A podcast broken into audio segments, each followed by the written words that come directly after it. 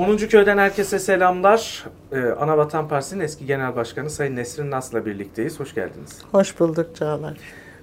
Dün Bir Gün gazetesinden Fatih Yaşlı'nın yazısı çok dikkatimi çekti. Güzel bir şey yazdı. Başlığı şuydu. E şimdi ne yapacağız? Evet asıl mesele Evet. bu. E, Ben bu, bu, bu soruyla yapacağız? açayım. Evet. Yani güzel. Dedi ki dizi izler gibi bu süreci izledik. Heyecanlandık. Değil mi? Böyle muhalif televizyon kanalları, muhalif hesaplar, bizim gibi böyle e, hani bir şeylere itiraz eden e, isimler çok popülerdi seçim döneminde. Yazdıklarımız, çizdiklerimiz okundu. E, sizler öyle. Hepinizin çok emeği var bu sürece, çok katkısı var. Ama Fatih Yaşlı diyor ki, e şimdi ne yapacağız? Ben de size sorayım, ne yapacağız şimdi? Aslında şimdi ne yapacağımız sorusunun cevabı belli. Şimdiye kadar yaptığımız her şeyi daha da derinleştireceğiz. Bunu gerçek anlamında e, bir demokrasi, e, bir özgürlükler, bir adalet ittifakına dönüştüreceğiz. Yani bu işte nihai noktası seçimdi. Tamam seçimde işte istediğimiz gibi e, büyük metropollerin hepsini aldık. Hadi bizim işimiz bitti değil. Asıl şimdi başlıyor. Asıl işimiz şimdi başlıyor. Çünkü Türkiye çok derin bir kriz yaşıyor. Yani bunu bilmiyorum ne kadar e, farkındayız. E, çünkü bu kriz e, bütün krizlerin bir araya gelmesiyle oluşan bir yapısal krizdir. Yapısal kriz derken genellikle iktisatçılar hani televizyonlarda falan konuşuyor. Efendim yapısal reformlar Evet. yapılmalı. Yani yapısal reformlar e, diye bahsettiğimiz bir şey değil. Bu kriz gerçek anlamıyla yapısal bir krizdir. Yani bakın ekonomik alanda kriz var. Siyaset kriz içinde, devlet yönetimi kriz içinde, dış politika kriz içinde. Bunu şöyle düşünün. Yani e, o beş şiddetinde, beş kategorisindeki kasırga gibi düşünün. Evet. Küçük küçük kasırgaların birleşerek devasa ve çok tehlikeli bir, çok yıkıcı bir kasırga oluşturması gibi şu anda böyle bir krizin içindeyiz. Bu krizi e, böyle tek başına bir takım önlemlerle işte ekonomide e, efendim harcamaları artırıcı önlemler ya da işte bilmem harcamaları kısıcı önlemler ya da siyasette işte X partisinin kaybedip Y partisinin kazanmasıyla işte yeni yeni tartışmaya başladılar. İşte efendim Cumhurbaşkanlığı hükümet sisteminde Revize böyle bir revi, şey revizyon yapma gereği ya, ya, rehabilite edeceğiz dediler Öyle yani evet. Ben de ona şöyle diyorum yani sistem varsa rehabilite edersiniz, sistem yoksa edemezsiniz. Şimdi bu bunlarla olacak bir şey değil. Biz her şeyi sıfırdan yeniden tasarlamak zorundayız. Çünkü elimizde artık devlet diye bir şey kalmadı. Yani bu bu bu en ağır krizimiz budur. Devlet diye bir şey kalmayınca çünkü devletin temeli yok artık. Devletin temeli nedir? Hukuktur. Devletin temeli nedir? Adalettir. Ve kurumlardır, Ha, işleyen Bunlar kurumlar. yok. Bunlar Yok. olmadığı gibi devletin e, idari uzantısı olan kurumlar yok artık. Bunların hepsi elimizde son bir yüksek seçim kurulu kalmıştı. İyi kötü e, şey yapıyor. O da işte gitti. e, o da gitti. Yüksek Seçim Kurulu da son İstanbul seçim hamlesiyle son noktayı vurdular. O da gitti. Şimdi sizin elinizde e, rehabilite edeceğiz dediğiniz sistem min adına bütün kararları tek bir kişinin verdiği ve tek bir kişinin e, aklından geçenlerle, uygun bulduklarıyla ya da uygun bulmadıklarına göre biçimlenen yargı, biçimlenen yasama ve biçimlenen bir yürütme var. Ve bu yürütmenin ne halde olduğunu da görüyoruz. Ee, Çünkü artık bu yürütememe krizine dönüşmüş durumda. Ee, İşte e, bir hafta önce çıkardıkları bir kararın bir hafta sonra "Aa, yanlış yapmışız pardon bir hafta sonra çıkarıyorlar. E, yani şimdi böyle bir yapısal krizin e, üstesinden e, tek başına hiçbir e, siyasi yapı ya da hiçbir e, birim gelemez. Bütün güçlerin el ele vermesi gerekiyor ve yeni baştan bir e, devlet e, şeyi ortaya koyması gerekiyor. Bir felsefe. Bir- yani, yani, bir- yeni bir yeniden program. bir şey kuracağız. İnşa. Yani evet yeni Evet. yeni bir Yeni- inşa evet. süreci maalesef elimizde. Yani bunun cevabı şu da değil. Yani o, o şimdi bu çok gelir, gelir geçer e, bir cevap olur. Efendim yani buradan geri dönsek parlamenter değil. e, canlandırsak bütün sorunlarımız çözülür. Hayır bu da değil bunun cevabı. Çünkü parlamenter demokrasi eğer çok iyi işleseydi parlamenter demokrasideki o yoksulluk, yolsuzluk ve e, yasaklar diye e, e, AKP e, uzun yıllar iktidarda kalmazdı.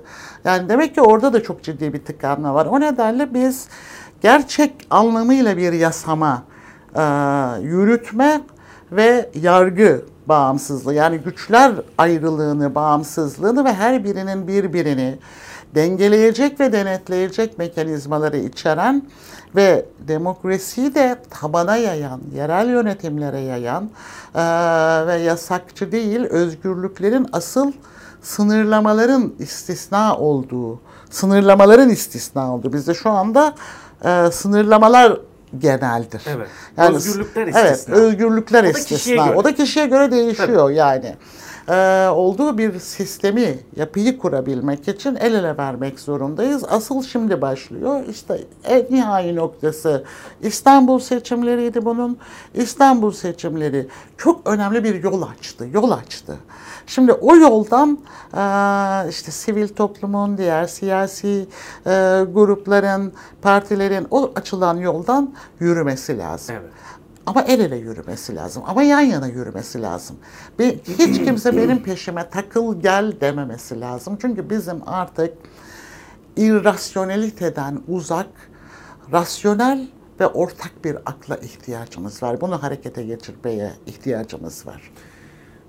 Muhalefetteki bu birlikteliğin bozulmaması lazım. Bir. Bir, Çünkü mesela 24 Haziran'da bu böyle bir birliktelik kurulamamıştı. Çünkü HDP dışında kalmıştı. tam kurulamadı. Tam yani kurulamadı. evet, Evet, yani, yani çok bir- utangaç Ha, bir mi- ittifak vardı. İttifakı. Utangaç. Evet. Yani ortada bir ittifak var.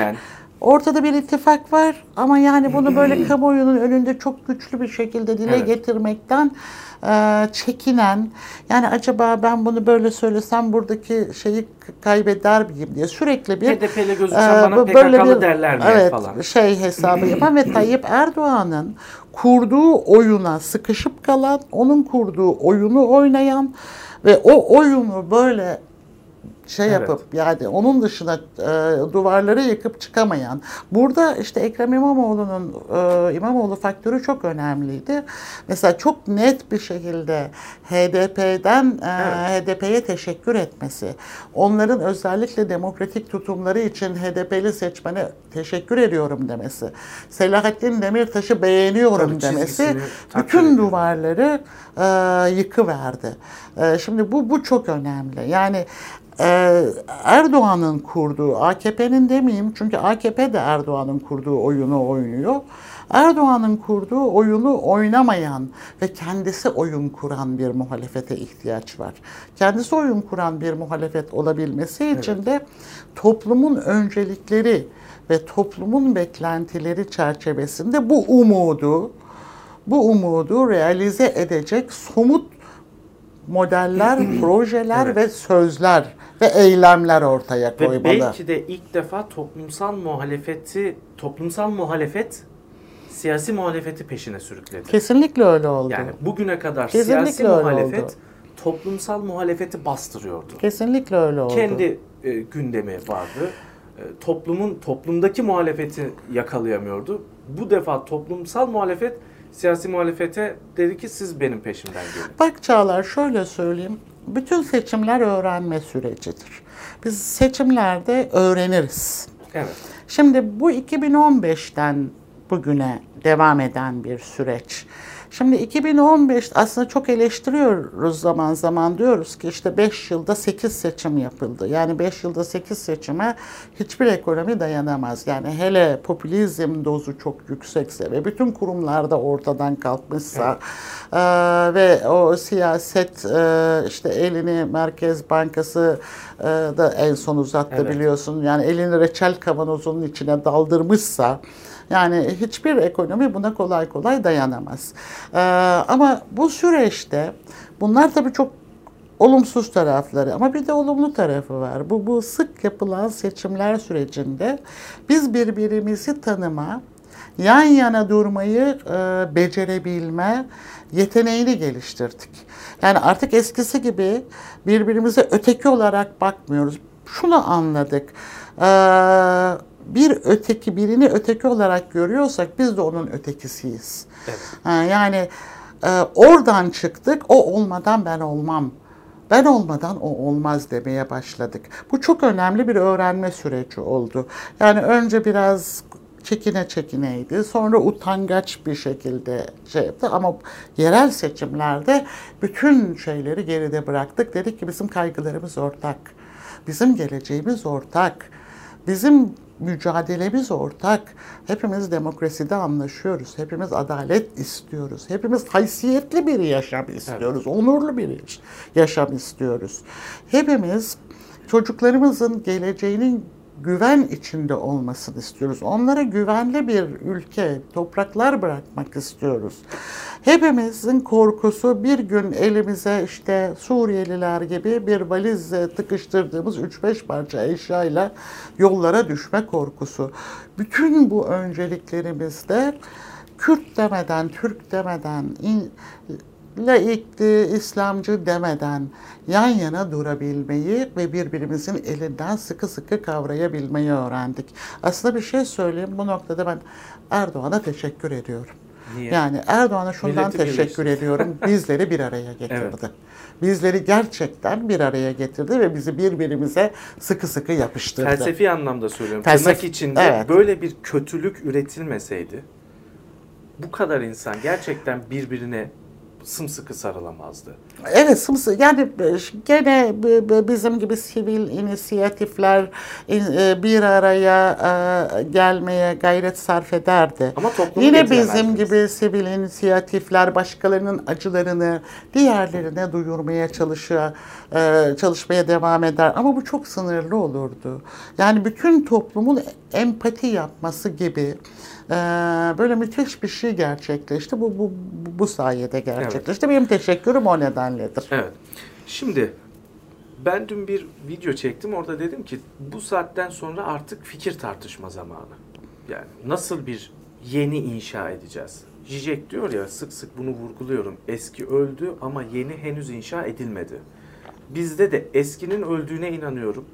Ama yeniyi henüz inşa edemedik. Nasıl yeni inşa edeceğiz bunu konuşacağız. Mesela bunun ilk işaretlerini muhalefet partisi partilerinin liderleri verdi. Sayın Kılıçdaroğlu, Sayın e, Sezai Temelli, Sayın Karamollaoğlu daha seçimden hemen e, bir gün sonra bile e, parlamenter sisteme geri dönüş çağrıları yaptı. Sayın Cumhurbaşkanı bu çağrılara kulak asmadı. Yurt dışına giderken yaptığı açıklamada hayır bu sistemi millet destekledi. Eksikleri var onları tamamlayacağız dedi. Israrcı hala bu sistemde ama e, muhalefeti şimdi mesela ortak bir anayasa önerisi mi olmalı? Daha somutlaştırmak için soruyorum. Tabii. Nasıl bir yol izlenmeli? Bir anayasayla mı toplumun önüne çıkmalıyız? Çünkü bu genel seçimleri beklenecek bir süreç değil. Türkiye'nin bekleyecek bir günü, kaybedecek bir dakikası yok. Yani biz genel seçimleri bekleyelim. Genel seçimden 3 ay önce bir e, program ortaya koyalım denilecek bir süreç değil bana kalırsa. Bugünden başlanması gerekiyor. Nasıl bir yeni inşa edileceğinin Şimdi birincisi e, şu, işareti. yani başta konuşurken şeydi, bu bir yapısal krizdir dedim. Yani Evet. ama yapısal kriz derken onun ne, nasıl bir kasırga haline geldiğini anlatmaya çalıştım.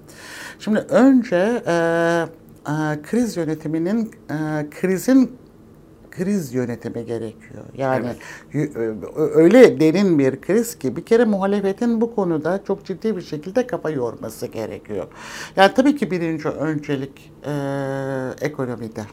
E, ama ekonomik krizi diğer alanlardaki krizleri çözmeden çözemiyorsunuz. Yani efendim işte e, bütçede e, yeniden işte şey e, denk bütçeye doğru gidelim, bütçe açıklarını daraltalım, kamu harcamalarını kısalım, işte zamlar yaparak biraz bütçe gelirlerini şey yapalım, artıralım. Bu şekilde çözemiyorsunuz. Size tamamen yeni bir ekonomi tasarımı gerekiyor. Birincisi bu. Ama bunu yapabilmeniz için de bakın En önemli sorunumuz gel- geldik en önemli soruna. Bunu yapabilmeniz için de sizin rakamları okuyabilmeniz gerekiyor. Biz rakamları okuyamıyoruz. Şu anda Merkez Bankası bilançosunu okuyamıyoruz. Evet. Hazineyi okuyamıyoruz. Borçlarımız ne kadar bilmiyoruz. Bütçedeki açığımız gerçekten ne kadar bilmiyoruz. Hazine garantili işte o şeyler yap işlet projeleri yani e, e, e, Köprüler, PPA hastane- projeleri bilmiyoruz. Bunlardan ne zarar ettik Yani hayır zarar değil ne ne ne, ne kadar geldi, ne ödeyeceğiz gitti? bilmiyoruz. Ben size Sağlık Bakanlığı ile ilgili bir şey söyleyeyim mesela. Önümüzdeki yıl Sağlık Bakanlığı bütçesinin neredeyse e, üçte birini biz bu e, şeye şehir hastanelerine kira olarak ödeyeceğiz. Kira. Sadece kira bedeli olarak ödeyeceğiz. Niye? Yani işte niye? Bilmiyorum. Şimdi bilmiyoruz. Yani rakamları okuyamıyoruz. Rakamları okuyamadığınız, şeffaf olarak göremediğiniz bir şeyin e, önlemini alamazsınız. Önce bir kere bize bu şeffaflık gerekiyor. Bu şeffaflığı sağlayabilmeniz için de Cumhurbaşkanlığı hükümet sistemi denen sistemin gerçekten değişmesi gerekiyor. Yani her şey birbirine bağlı. O nedenle çok kapsamlı bir tasarım gerekiyor. Yani önce devletin yapılandırılması, idari yapının kurulması, hukuki güvenliğin sağlanması, yani hukuk devletine dönüş, hukuk devletine dönüş. Ondan sonra bütün bu e, şeyin e, sorunun tüm çıplaklığıyla ortaya konup ona göre e, önlemlerin alınması. Bu kolay bir iş değil. Bu zaman alacak bir iş ve bu uzun soluklu bir iş. Peki kısa vadede ne yapabiliriz? Vallahi kısa vadede e, O yüzden sordum anayasa önerisi olmalı mı? şimdi Çünkü anayasayı şöyle Böyle bir sistemde şimdi olmaz bakın diyorsunuz. yazdık anayasa. Yeni bir toplumsal sözleşme yaptık.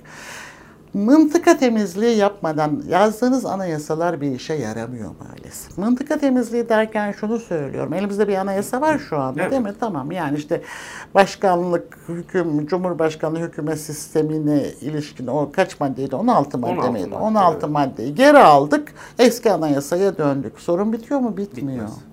Çünkü terörle mücadele kanunundan ceza kanununa kadar bir dolu alanda önce o değişiklikleri yapmamız gerekiyor. Yani bunları yapmadan yeni bir toplumsal sözleşme yapmışsınız. Hiçbir karşılığı yok bunun. Mevcut anayasanın 90. maddesi var.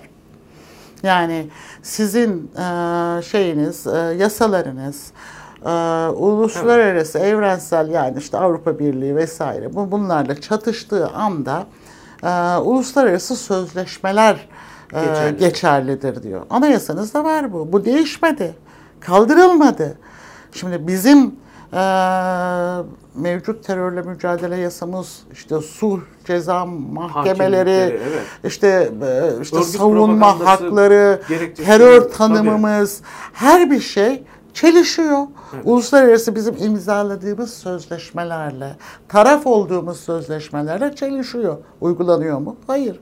Şimdi siz yani bu koşullarda yeni anayasa yapıp bunun uygulamasını, bu anayasanın denetimini ve uygulamasını yapacak bir yapıyı kurmadığınız zaman neye yarayacak? Peki Hiçbir ne, şey ne yapılması Ha, lazım? Yani ilk başta mıntıka temizliği yapılması lazım. Bu adalet reformu deniyor ya. Evet. İşe oradan başlamak gerekiyor. Yani gerçekten gerçek anlamda bir reform.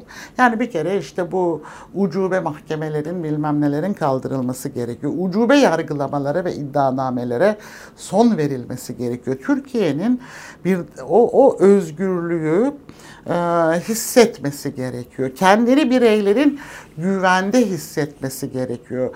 Sizin birey olarak, gazeteci olarak, benim bir birey olarak, işte bir sivil toplumcu, bir siyasetçi olarak, iş adamının bir yatırımcı olarak e, herkesin kendini güvende hissetmesi gerekiyor. Bu güveni sağlayamadığınız zaman e, ekonominizi de düzeltemezsiniz, geleceğe de akamazsınız. Peki soru şu. Bu mıntıka temizliğini yapacak olan muhalefet. İşte bu bu halefet. Bu halefet. Hayır, bu halefet gelecek ve zorlayacak. Ha, bunu zorlayacak. Muhalefet önce Çünkü bunu mesela diyorsunuz Evet. ki yargı reformu, yargı önce reformunu muhalefet bunu yapacak. önce muhalefet bunu zorlayacak. o yüzden- bunu zorlayacak. Başta dediniz ya Evet. daha derinleştirmemiz Daha lazım. derin, evet. Yani Muhalefet fikirle burada. çıkacak Fikirle ortaya. çıkacak. Evet. Diyecek ki Şunu bunlar bunlar lazım. bunlar. Bu mıntıka mıntıka temizliği yapıldıktan sonra ancak e, dediğiniz anayasa noktasına gelir. Evet. Şimdi farklı bir tartışma var. Onu paylaşayım. Görüşlerinizi merak ediyorum. Merkez sağdan gelen biri olduğunuz için.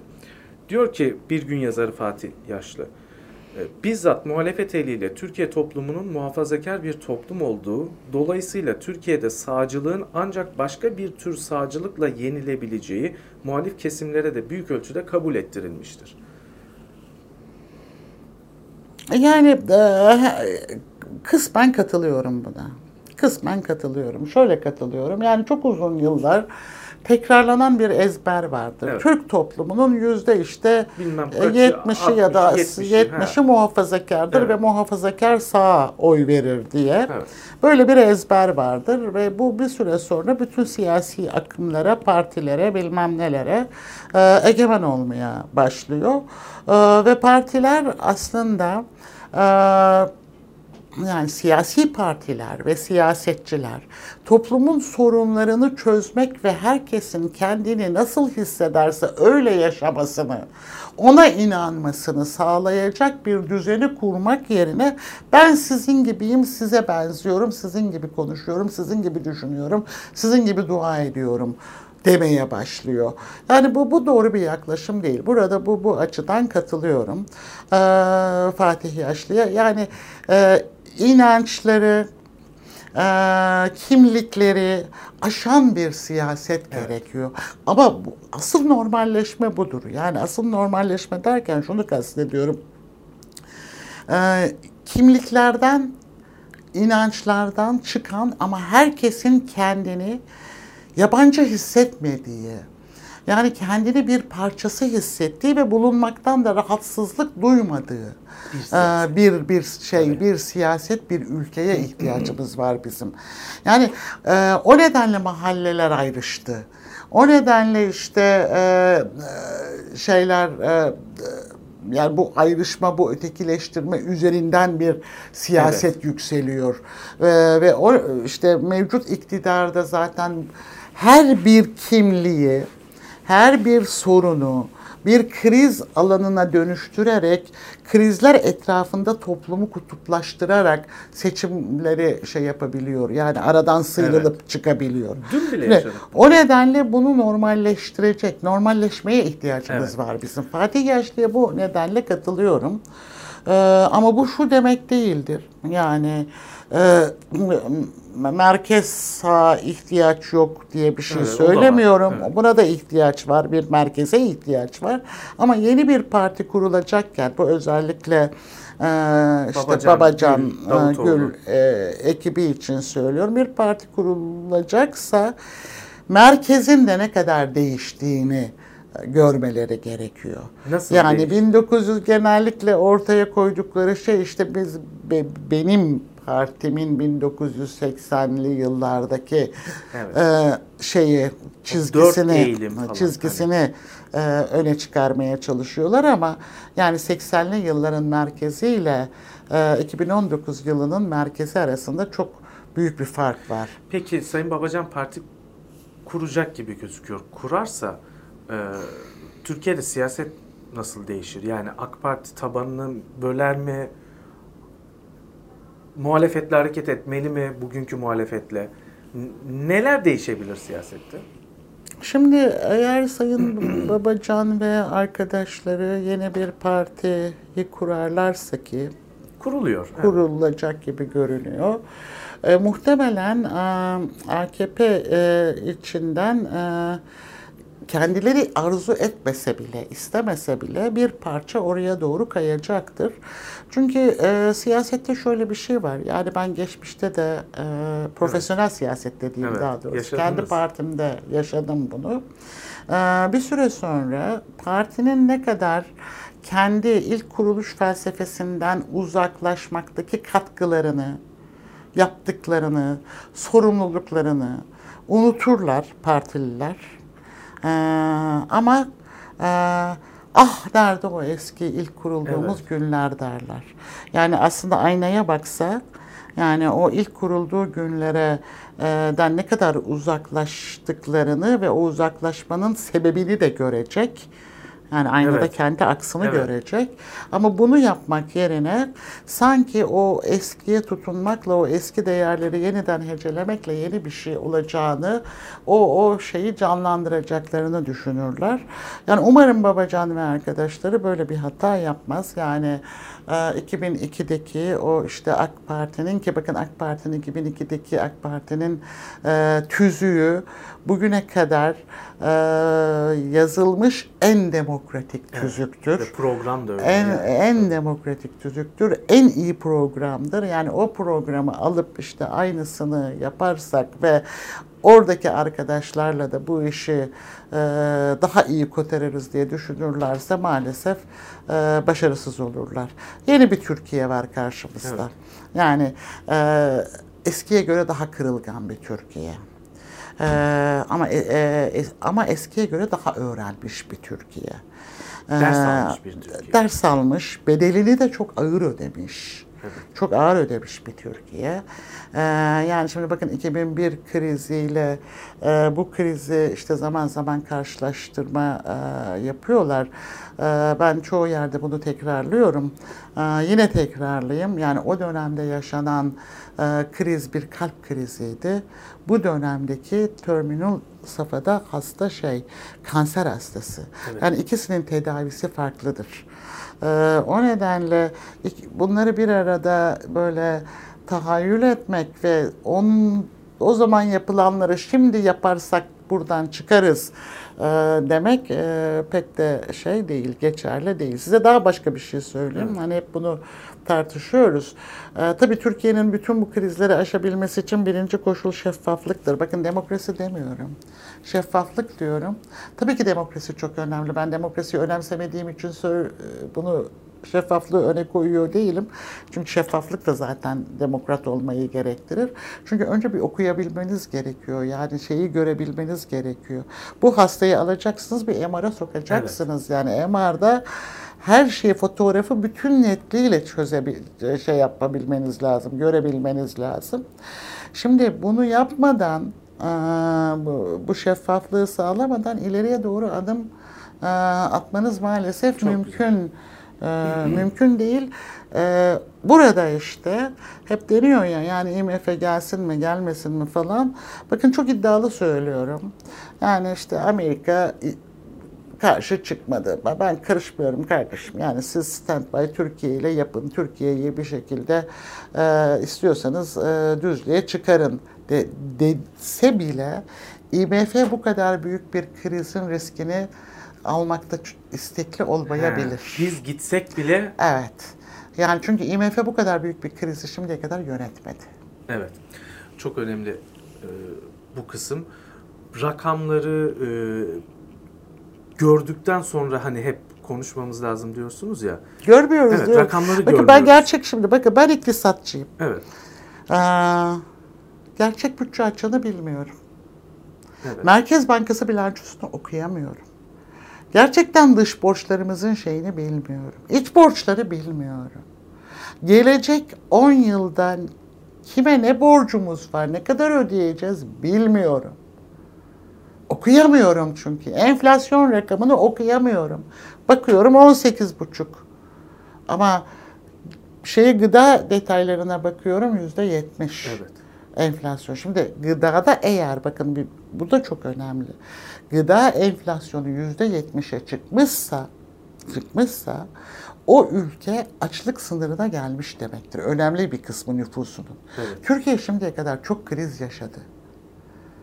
Ama Türkiye şimdiye kadar açlık yaşamadı.